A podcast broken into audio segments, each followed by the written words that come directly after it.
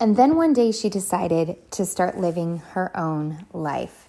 She organized her crap and she got busy. Hello and welcome to Organized Chaos. I am your host, Kimberly Jensen, and I am feeling grateful to be here with you all. I'm going to get right into it today as I am a little short on time, but I am committing to getting in here 5 days a week. So let's jump right in. This is something that I have gone in seasons of doing all the time and taking a breather. And I don't even know why I ever stopped. So once upon a time, I feel like I'm about to not blow your mind here, people, because you've all heard everybody say it.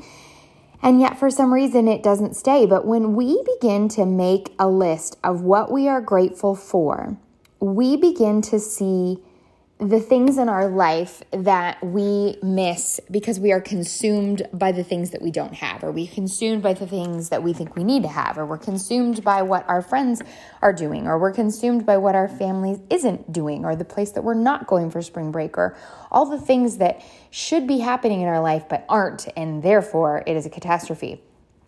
And what making that gratitude list does is it sets you back to reality in your own life, as a present person in your own life. And all it simply is okay, you ready?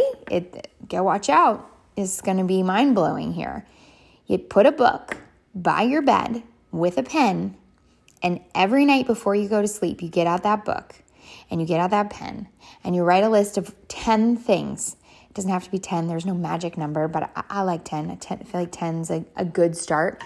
And you just write out all of the things that you were grateful for that day. Now, remember, these are things that don't try to be, don't try to get all like big about it. They can be small things. But I'm sorry, do get big. Do be very what's the word I'm looking for?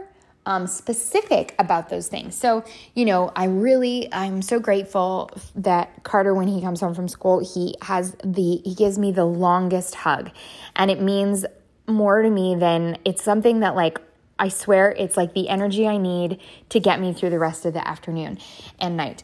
And writing that down, or the way that Brooks looks at me right before he has that nap, or when James comes home, those butterflies that I get, or the way the birds were chirping as I was looking out the window today, and just so grateful that I get to look at trees, or the fact that I have legs that run and they don't, I'm able to move and challenge my body, or, you get the gist, right? It's not like I'm grateful for running water. Yes, that is a blessing. And for a lot of people in the world, that's something that they don't always have.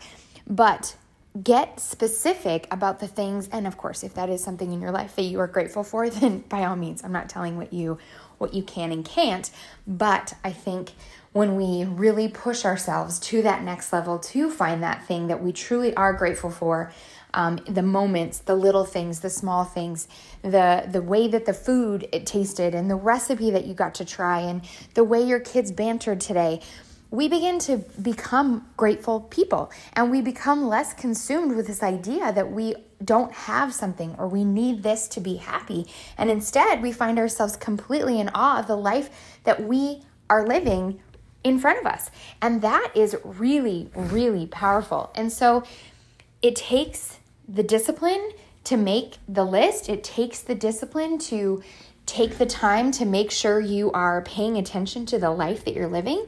But once you do, I will tell you what else begins to happen. And this is what I think is magic, is it not only does it begin to change your mindset, but you begin to tell people those things that you're grateful for. So it's no longer about, you tell Carter, the Carters of the world, hey pal, like when you give me that hug after school, like I need you to know, like, that means so much to me. Or, hey, sweetie, do you know that, like, I get so many butterflies when you come home from work? Or whatever it is. But you begin to be more specific with your words because there's something you're thinking about. There's something you're aware of versus something that you are just sort of kind of doing. And so I challenge you to really put yourself into that next level thinking to begin to create that kind of mindset where you are constantly in awe of the life that you are living. Because the more we can pay attention to that and jot it down or write it out or whatever, the more we are going to live that out in our lives. And is there anything better than a grateful person? I mean, it's like the person that it's an instant smile. It's an instant, you can just tell that they are on fire for the life that they are living, and they are fully present, and they are fully aware, and they are fully just in touch with what is happening in their life. They're not allowing life to happen to them, to change them, but they're allowing life to happen for them.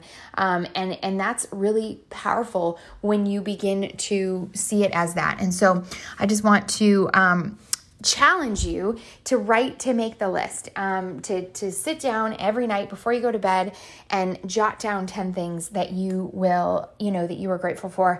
And if you want to take it a step further, get your kids involved in this. The earlier they can become grateful for all of the things in their life, the less challenging their life will be for so many levels, because they will just be ready and excited for whatever is coming their way, because they will learn to have a grateful heart in all of it. So I hope that speaks to you today.